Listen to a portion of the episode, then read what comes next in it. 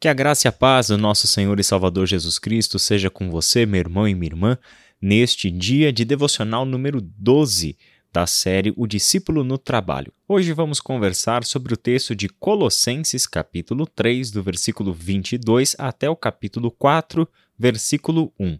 Leremos esse texto para fazer uma pergunta: como nós podemos encontrar ânimo no nosso trabalho? Vamos ao texto de Paulo. Escravos, em tudo obedeçam a seus senhores terrenos.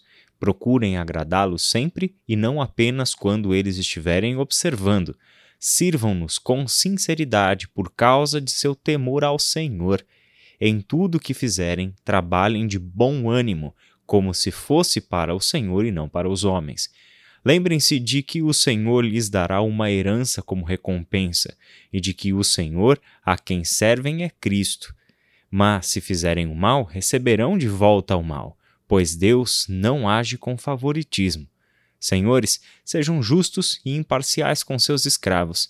Lembrem-se de que vocês também têm um Senhor no céu. Nós já fizemos uma devocional nesta série, baseando-nos no texto de Efésios, capítulo 6, a partir do versículo 5 até o versículo 9. É um texto muito semelhante a este de Colossenses que nós estamos lendo aqui. E é comum você perceber nos textos de Paulo que ele não se dirige a outras relações profissionais. Ele não fala sobre todos os profissionais, de todas as profissões existentes no seu contexto. Sempre quando ele fala sobre trabalho, ele se dirige a escravos e a senhores. Por que isso? Porque o escravo é o trabalhador por excelência no contexto do Império Romano? Bom, é verdade. Boa parte da mão de obra do Império Romano era mão de obra escrava.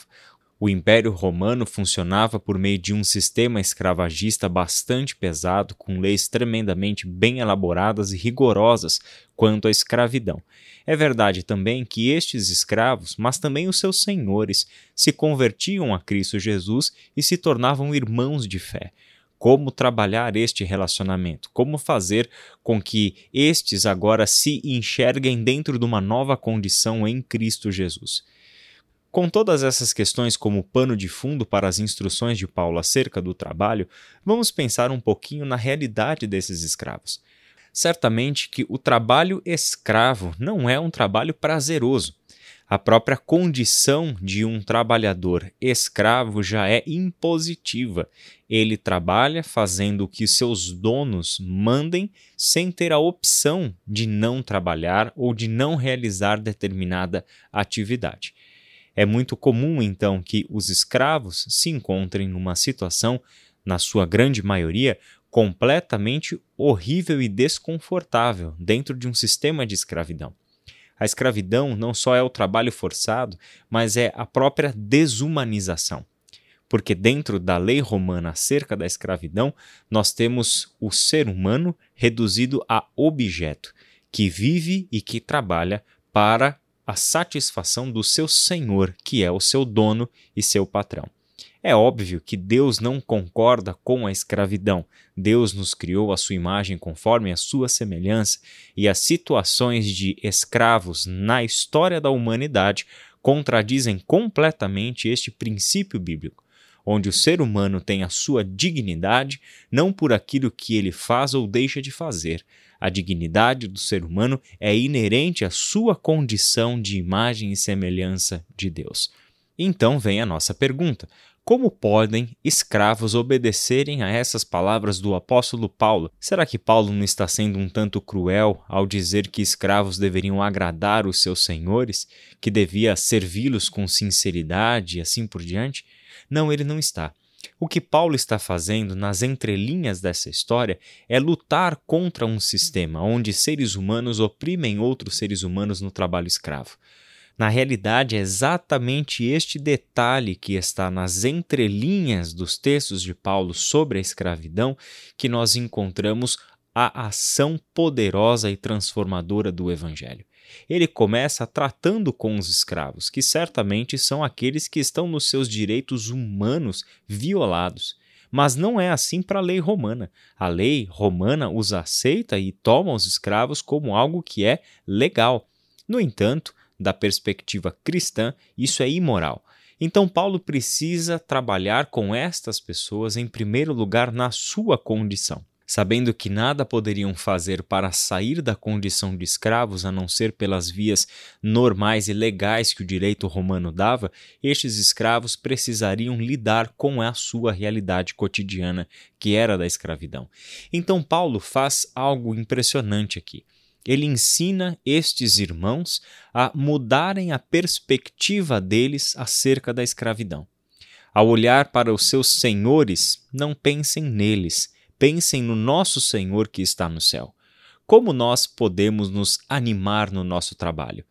Pensando que aquilo que nós fazemos, produzimos, o tempo que dedicamos, a qualidade do nosso serviço, a integridade com que realizamos o nosso trabalho, o ânimo que empregamos nas nossas tarefas, fazemos tudo isso como se estivéssemos servindo o Senhor, fazendo para o nosso Senhor Jesus Cristo, aquele que entregou a vida por nós, aquele que é Rei e Senhor, mas que se fez servo, que se fez escravo, veio até nós, lavou os nossos pés e entregou a sua vida por nós olhamos para Ele.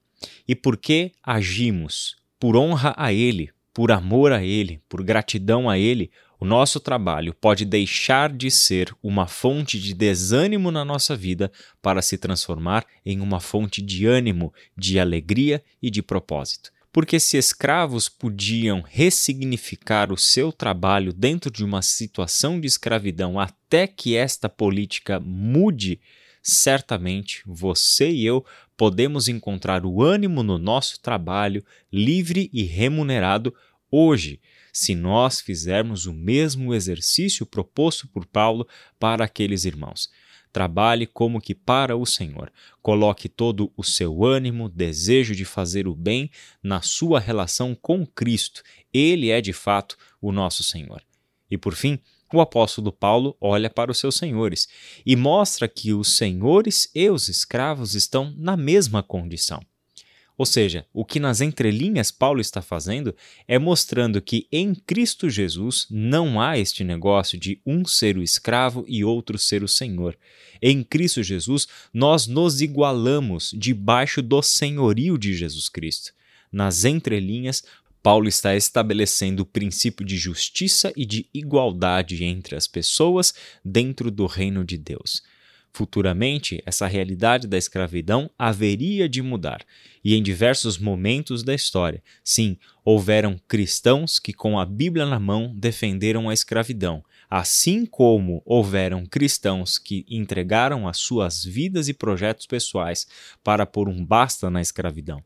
Em tudo isso, nós podemos ver um agir de Deus, que serve para nós hoje como uma grande força motivadora para encontrarmos o ânimo naquilo que nós fazemos, assim como escravos que servem a senhores sem a sua liberdade, mas que podem encontrar o prazer no trabalho porque fazem para o Senhor, certamente você e eu também podemos também podemos transformar uma situação de desânimo em uma verdadeira fonte de ânimo e alegria quando colocarmos o nosso trabalho para honrar o nosso Deus. Vamos orar? Pai querido, muito obrigado pela tua palavra e teu ensino. Obrigado porque o Senhor inspirou pessoas a agirem na história. Pessoas como o apóstolo Paulo e tantos outros ao longo de toda a história da igreja homens e mulheres que se dedicaram a mostrar a outras pessoas como viver no teu reino. Com essas palavras aprendemos, Senhor, a encontrar o ânimo no nosso trabalho. Coloque, Senhor, diante de nós e das circunstâncias difíceis nos quais irmãos e irmãs que nos ouvem se encontram nos seus ambientes de trabalho, a perspectiva de que o que fazemos, fazemos para o Senhor, para a sua honra, para a sua glória. É em nome de Jesus que oramos. Amém.